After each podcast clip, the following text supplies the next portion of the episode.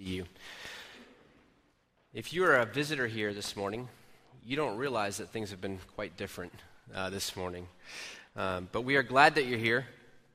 And our hope, or my hope, is that what you find here are real people. Well, obviously, we're real, but hopefully what you see is authentic people who love a very real God and who love each other very much.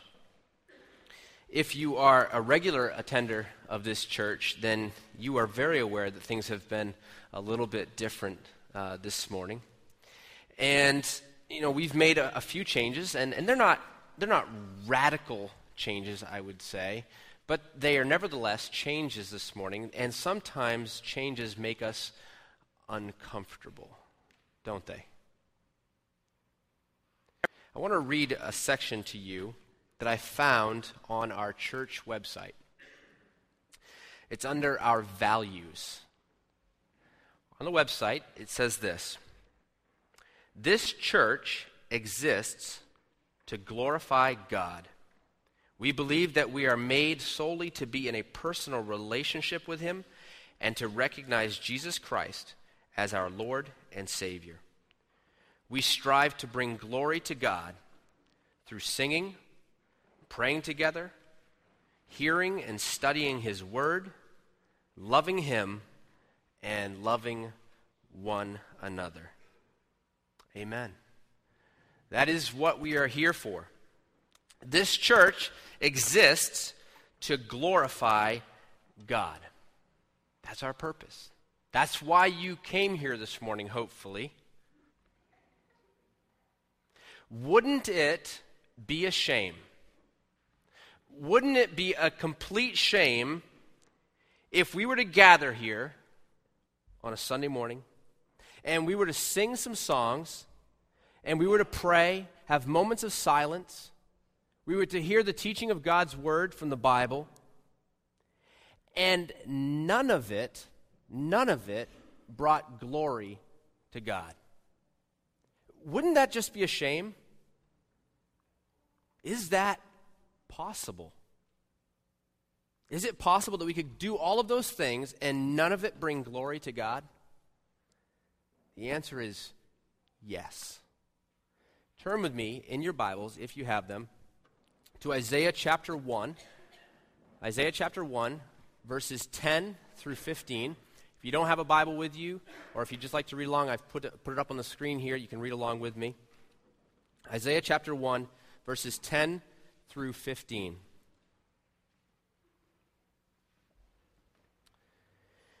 "Hear the word of the Lord, you rulers of Sodom. Listen to the law of our God, you people of Gomorrah. The multitude of your sacrifices, what are they to me, says the Lord? I have more than enough of burnt offerings, of rams, and the fat of fattened animals. I have no pleasure in the blood of bulls and lambs and goats.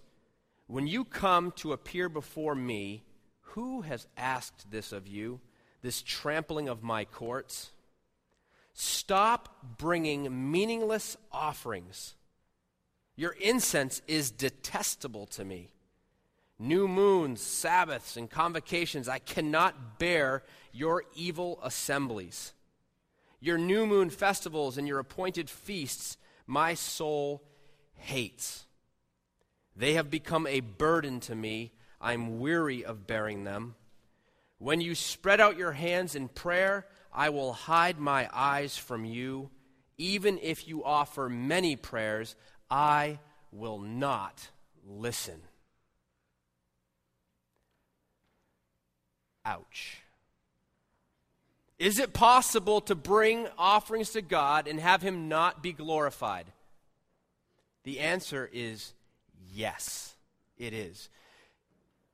Lest you be confused, God is talking to the nation of Israel in this passage. He opens by calling them the rulers of Sodom and the people of Gomorrah. That was an insult. That was not a compliment. The people of Israel would know very well who the people of Sodom and Gomorrah were. God destroyed the people of Sodom and Gomorrah because of their sin. It was an insult. And he's fed up. He's talking to the nation of Israel, and he is absolutely fed up with their religious activity. He's tired of their offerings. He wants nothing to do with their evil assemblies. He tells them that he's not even going to listen to their prayers. God was not glorified in their activities. He was not glorified in their worship.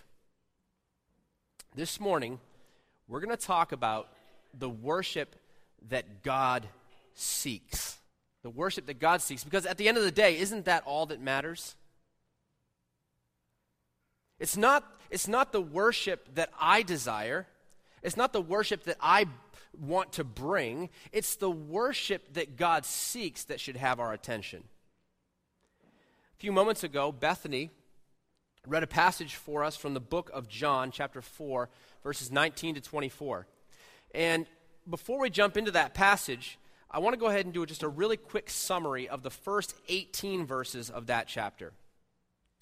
Jesus is traveling, and he's left the town of Judea, and he's on his way to Galilee. Now, up on the screen there, you should see a map. And at the bottom of that map, you'll see the area of Judea. It's circled for you. And then at the top of the map, you'll see the area of Galilee. Now, right in between them, halfway in the middle, right in the middle of those two areas, is this area called Samaria. Now, in total, for Jesus to leave Judea and travel up to Galilee, the total journey is about 70 miles, depending on where you are headed. By the way, that's a long walk, wouldn't you say? And he didn't make this walk just once or twice in his life. He made a lot of journeys. Jesus walked a long way on foot. I complain that I have to walk to my house, which is right next to the fire station. Now, Jesus is going to meet this Samaritan woman in Samaria in a town called Sychar, okay? And that's going to be up on the map there. I just put a little star there so you can see. It's about halfway in the journey, so he's traveled a good 30-plus miles at this point. And he stops at what would be Jacob's Well, and he has this meeting with this woman, okay? Now, if you look at that map, it would appear that the most direct route from Judea to Galilee is through Samaria, right? That would be the most direct route. It's a straight line from Judea to Galilee. But what you need to know is that that is not the common route necessarily that a Jew would take to travel to Galilee. Jews and Samaritans don't really like each other. And they have a long history of not liking each other. And consequently, if a Jew was going to travel to Galilee or from Galilee to Judea, they would actually do everything within their power to avoid contact with Samaritans. In fact, if a Jew bumped into a Samaritan, they would be considered unholy as they're going to make sacrifices for having contact with a Samaritan. They didn't like Samaritans, and the feelings were quite mutual. So anyway, Jews would actually take a route that looked more like this. They would travel one of these two options. They would either head west and go around the Mediterranean and follow the coastline up to Galilee, or they would cut across the Jordan River and travel north and then cut back across up near the Sea of Galilee. They would go out of their way. They would add many, many miles to a journey. Now you're thinking, well, in a car, whoop-de-doo, right? But this is walking. They added a lot of miles to their journey just to avoid having to travel through Samaria. I'm going to talk a little bit more later about why there's so much disdain between these two people groups. I'll talk about that more later. But for now, just know this, that Jesus, when he goes through Samaria and has this encounter with this woman, there are so many barriers that are being crossed right here.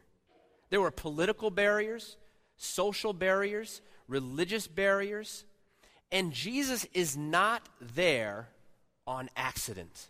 This is not an accident that Jesus bumps into the Samaritan woman in Samaria. He's there on purpose. And we don't have enough time this morning to look at the entire dialogue of verses 1 through 18. But in a nutshell, Jesus is telling this woman that he can provide her with living water, so that she would never thirst again.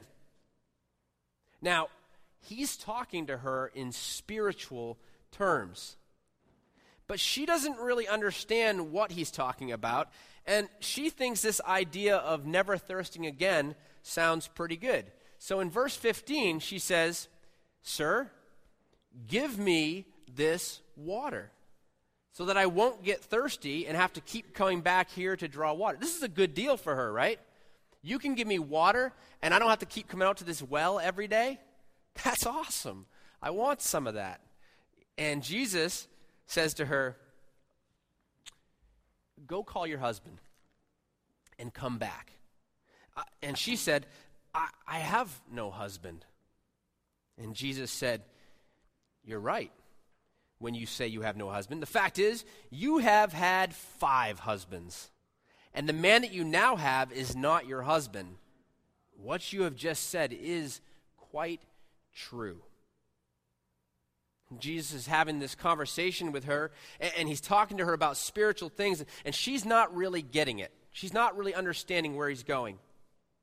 But then Jesus exposes what would be a very painful past probably for this woman, something that would probably cause her to be disliked probably in her community. And he points out that even now, she's still living in sin.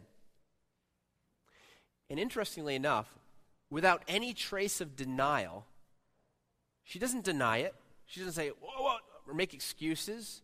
She knows that what he has said is true.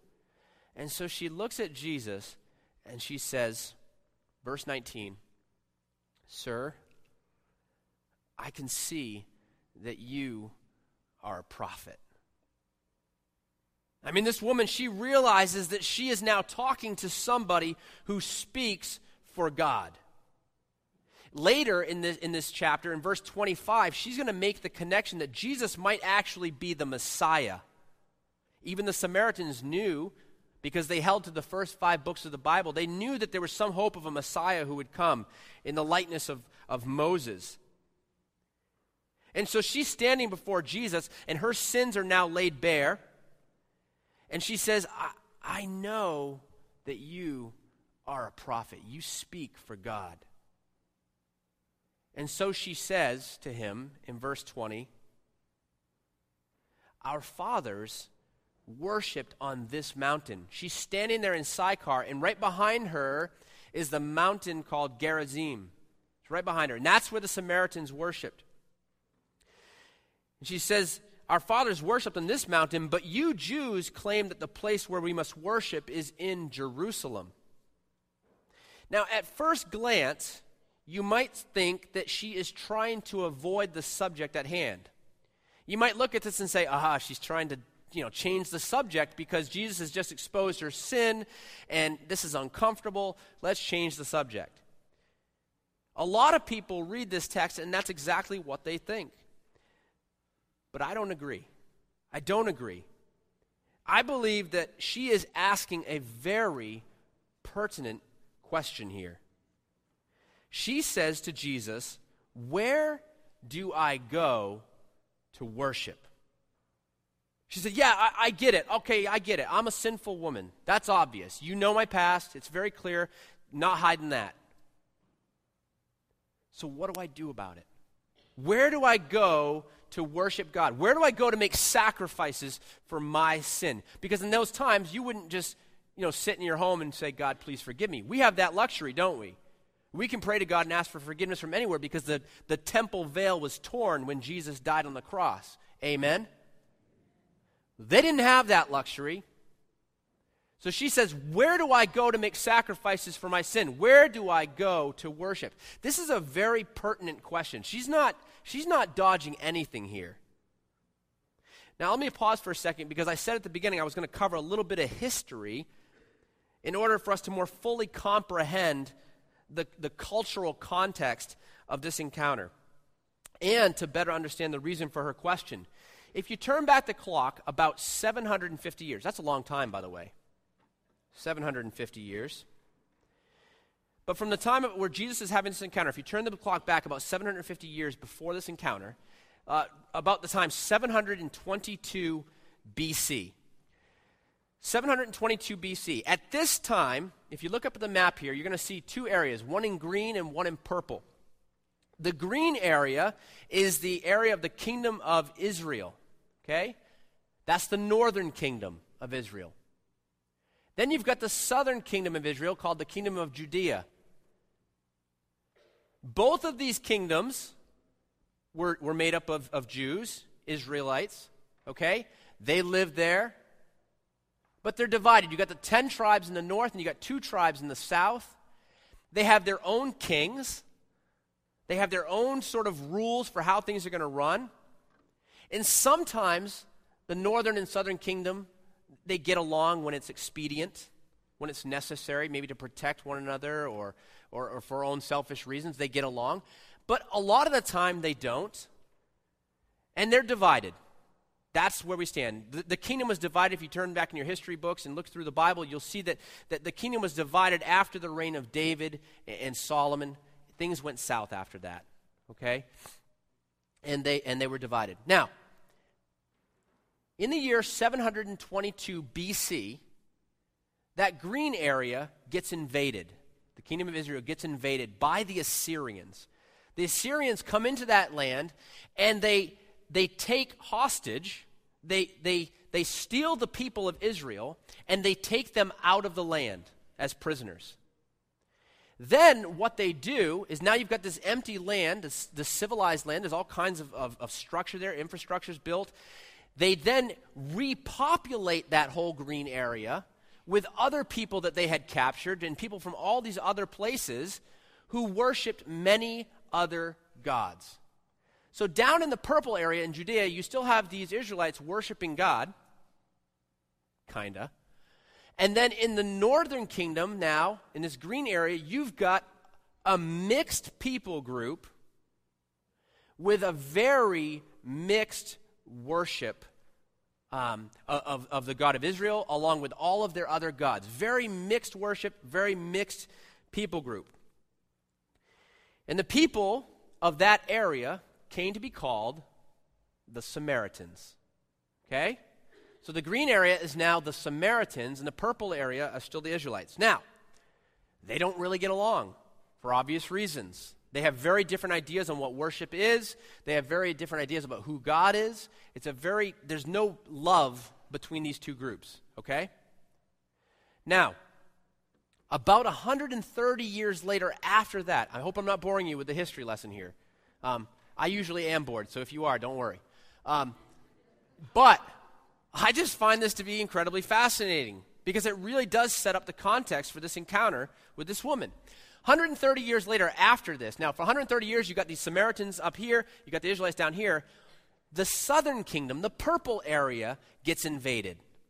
Only this time, it's not the Assyrians, it's the Babylonians. The Babylonians come in and they destroy this southern area. And they destroy the temple.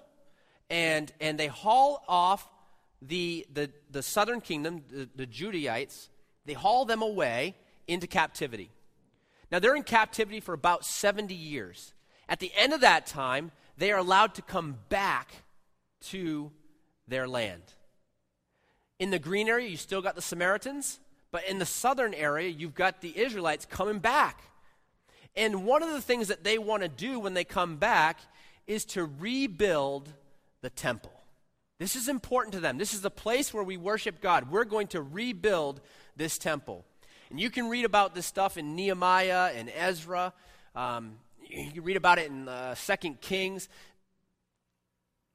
They are on a mission to come back and rebuild the temple. Well, the Samaritans, though one could argue it wasn't a very authentic offer, the Samaritans in the north said, hey, well, we want to help. We'll help you rebuild your temple. But the Israelites said, no, we don't want you and your mixed worship. You guys worship all kinds of gods. You're not going to have your hands in the building of a temple for our God. Makes sense? They don't want that. And so they said no. Well, Samaritans aren't too excited about this. They'd kind of insulted a little bit. And so if you read in Ezra, That's a good one. See how I combine those? Ezra and Nehemiah. You read in those two books, you can see how they rejected the offer, and the Samaritans are upset about it. And so they try to stop the rebuilding of this temple.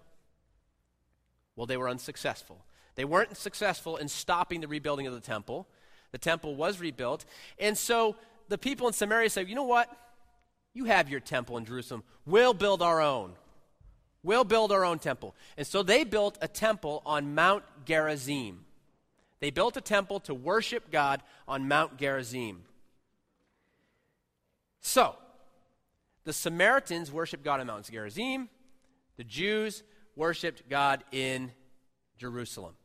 All right, that's the history. Did you hang with me? You awake? Do I need to get you up and do jumping jacks to wake you up? Okay, good. Back to the text in John chapter 4. This Samaritan woman says, okay, I'm a sinner. I get it. Where do I go to worship God? Where do I go to make sacrifices?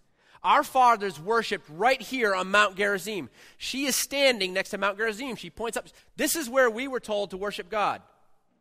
It's kind of like Mormons today would say, where do you worship God? In the temple. Where? Salt Lake City, right?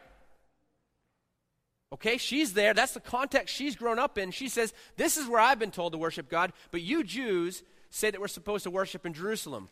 I get it. You're a prophet. You speak for God. So tell me the truth. Where do we go to worship? Do you get the question now? She's not dodging anything. This is a very pertinent question.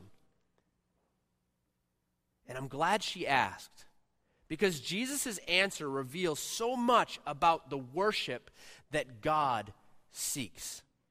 Jesus declared, verse 21, "Believe me, woman, a time is coming when you will worship the Father neither on this mountain nor in Jerusalem.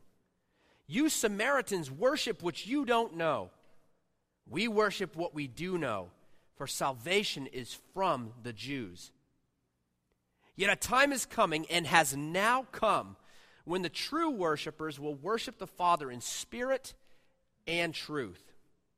For they are the kind of worshipers the Father seeks.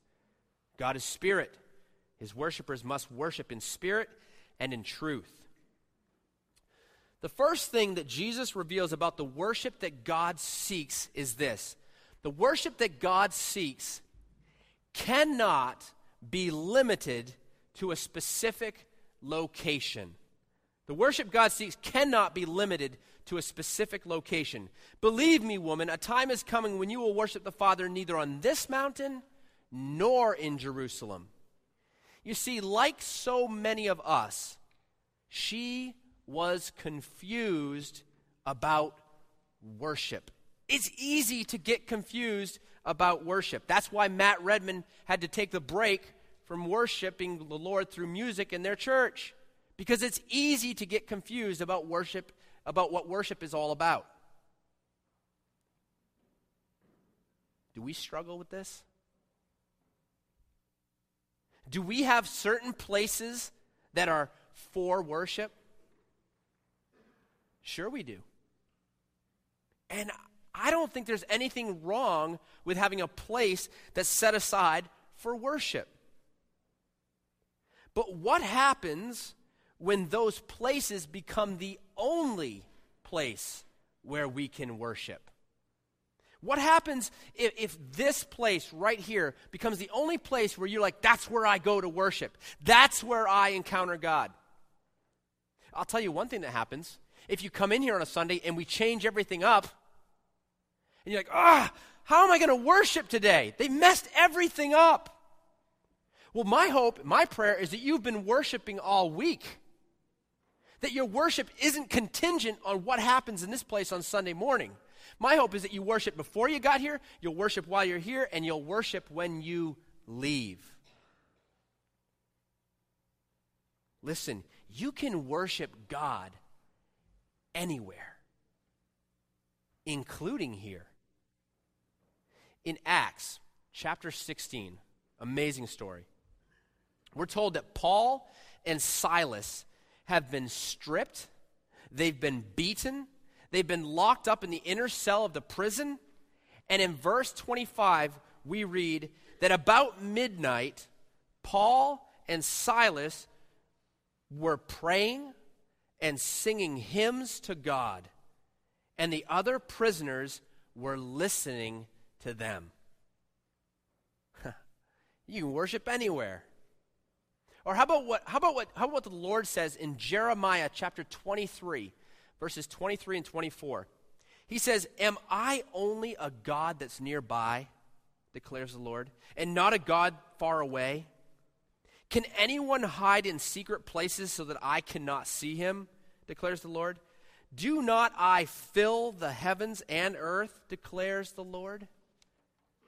You can worship God anywhere.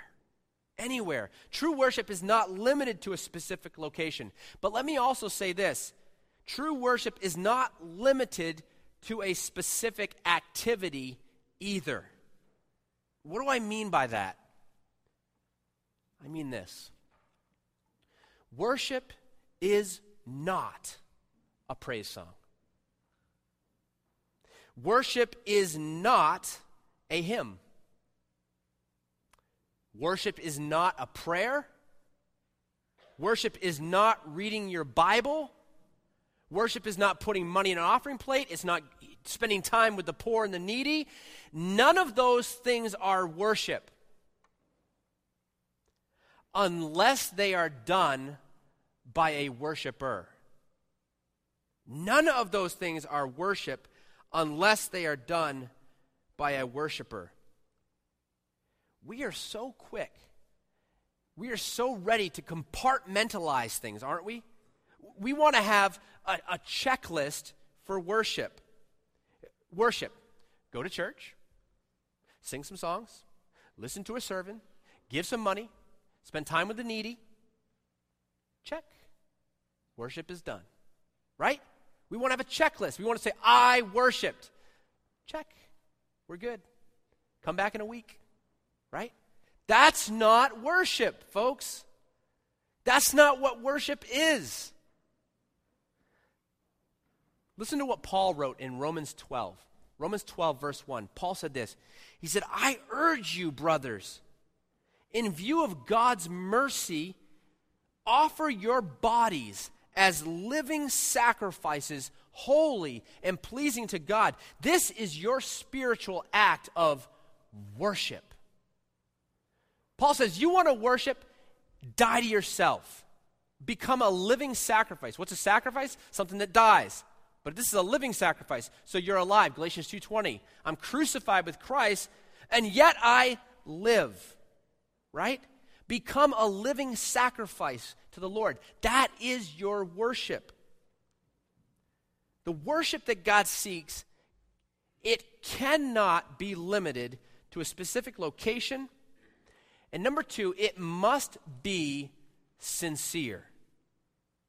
Verse 23, "A time is coming and is now come when the true worshipers will worship the Father in spirit and truth." Jesus says that true worshipers worship in spirit. Now, let me tell you what he's not talking about here. He's not talking about the Holy Spirit here. If he was talking about the Holy Spirit, it would say the Spirit. But that's not there.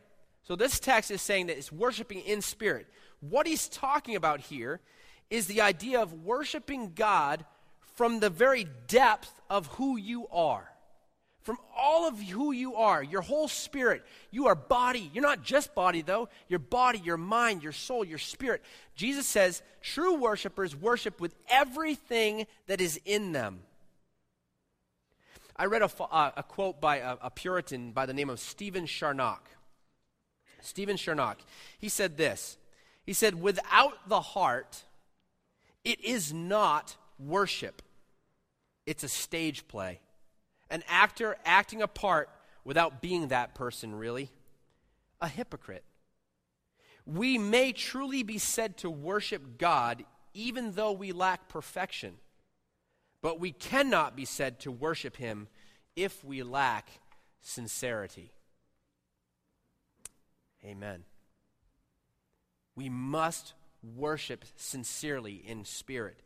In other words, a person can raise their hands, they can sing from the top of their lungs, they can put money in an offering basket, they can give time to the poor, they can read their Bible every single day and still not worship. Why? Because all of those things can be done as purely an outward sign of drawing attention to yourself or an outward manifestation of something that's not even happening on the inside. What makes all of those things worship is when they're done by a worshiper, someone whose heart is sincere in that worship. In Matthew 15, verses 7 through 9, Jesus was addressing the religious leaders of his day, and he quotes from the prophet Isaiah, and he says this, "You hypocrites! Isaiah was right when he prophesied about you. These people honor me with their lips, but their hearts are far from me. They worship me in vain. Their teachings are but rules taught by men." Ouch. It's just like what he said in Isaiah 1. Stop. I really believe that if our hearts aren't in it, if you're not here to worship God, if you're just going through the motions and you come in here and you sing songs and you give offerings and you do all those things and your heart isn't in it, I really believe that God says, why don't you just stay home? Just stay home. It's not worship. I don't like it. I'm sick of it. That's what he said in Isaiah 1. I don't want it. Worship is something that starts in our hearts and then flows out through our lives. It starts in your heart and flows out through your life. It's not the other way around.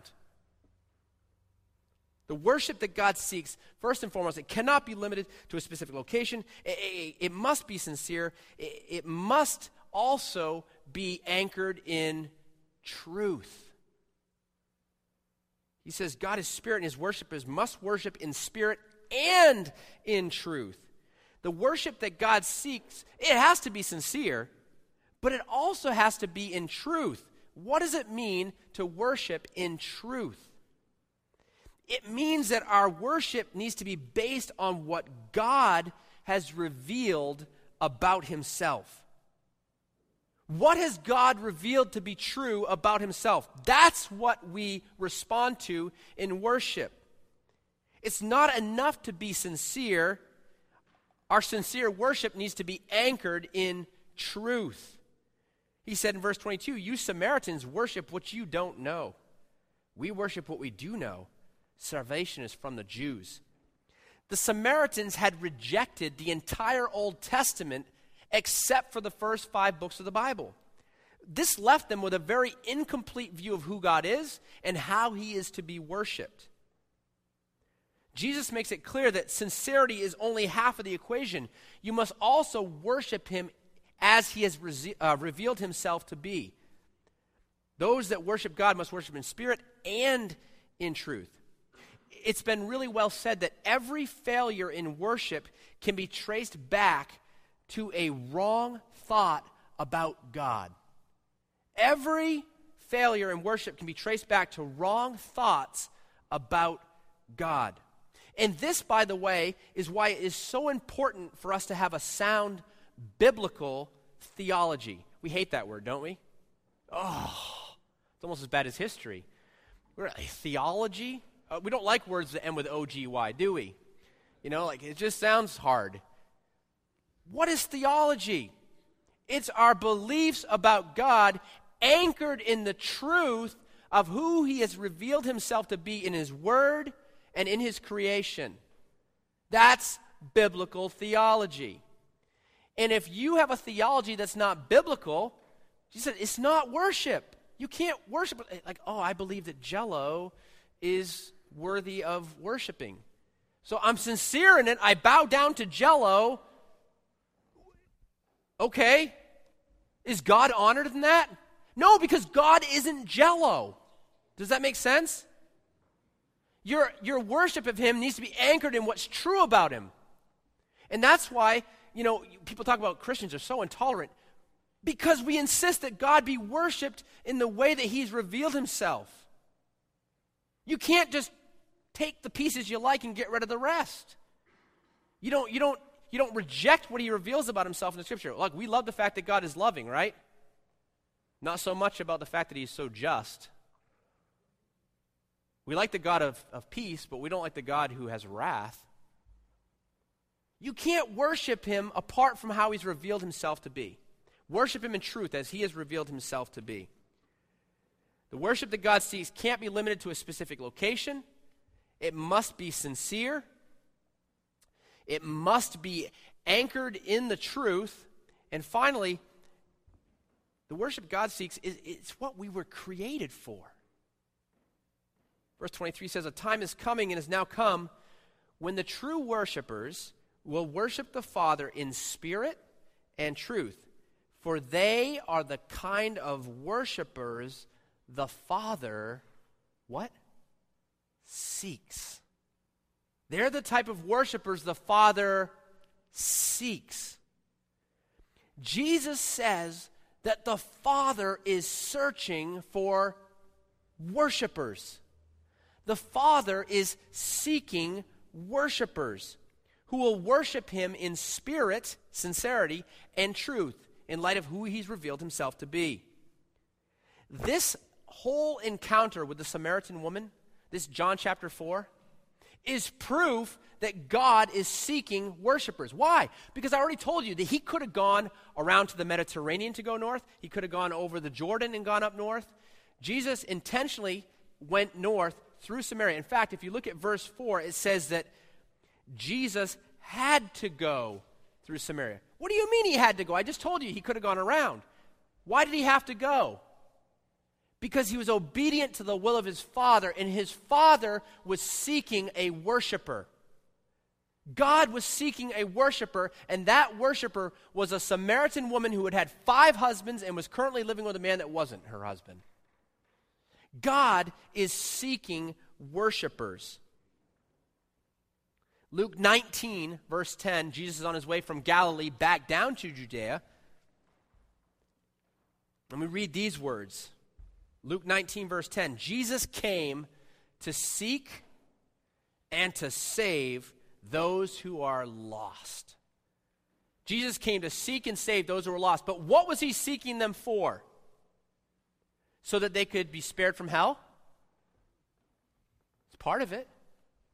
He spared us from hell. Was he seeking us so that he could make us happy? That's what this is all about. Jesus came seeking to make you all happy. If that's the case, then why would he say, you're going to face all kinds of trials and tribulations when you follow me? Yeah, that makes you happy. Jesus didn't come primarily to make you happy. Jesus didn't come primarily to give you joy. He didn't come primarily just so that you wouldn't go to a place called hell. Those are all benefits. It's wonderful. I'm so glad that in the midst of all those trials and tribulations, we can be happy and filled with joy. That's awesome. But that's not why he saved me. He saved me to worship him. You were saved to be a worshiper. That's what you were created and saved for. A.W. Tozer said this, "We are saved to worship God. All that Christ has done for us in the past and all that he is doing now leads to this one end, worship." The worship that God seeks cannot be limited to a specific location. It needs to be sincere. It needs to be anchored in truth. And we need to realize it's what we were created for. I'm going to call the praise team up, and we are going to go ahead and we're going to close with a couple of songs. You guys can come right up. We're going to close with a couple of songs. But these songs are not worship. They're not. They're not worship unless you as a worshiper sing them as an act of worship. Does that make sense? We're going to leave here in a few minutes, and you have a choice. You can say, That was a great worship service. Excellent worship. See you next week for worship. Or you can say, I'm a worshiper. I've been worshiping, and I'm going to keep worshiping. I'm going to let my life be a living sacrifice as a spiritual act of worship. Do you realize everything you do can be done in worship? And if it is, what are you doing it for? If it's not, why are you doing it? If you can't do it as an act of worship, you shouldn't be doing it. Does that make sense? I think the only thing you can't do as an act of worship is sin. Everything else you can do will be worship. You can, honestly, you can brush your teeth as an act of worship. Everything you do can be an act of worship if you're doing it with a heart that's in praise to God. I've done it. I have had times where I'm like thanking God for the most mundane things that we take for granted every day. It's like, God, I'm so grateful for this. Thank you. I feel so blessed. And I know that every good and perfect gift comes from my Father above. I worship him in those moments. We can worship God in every aspect of our lives. Final quote, put up on the screen here. Worship is all that we are, responding to all that God is. Look at that, spirit and truth. Worship is all we are, all of us, the spirit, worshiping in spirit. It's who we are in response to all he is. That's the truth. Who God is as he's revealed himself to be. Worship is all we are, responding to all that he is. Let's close. Let's stand together and listen.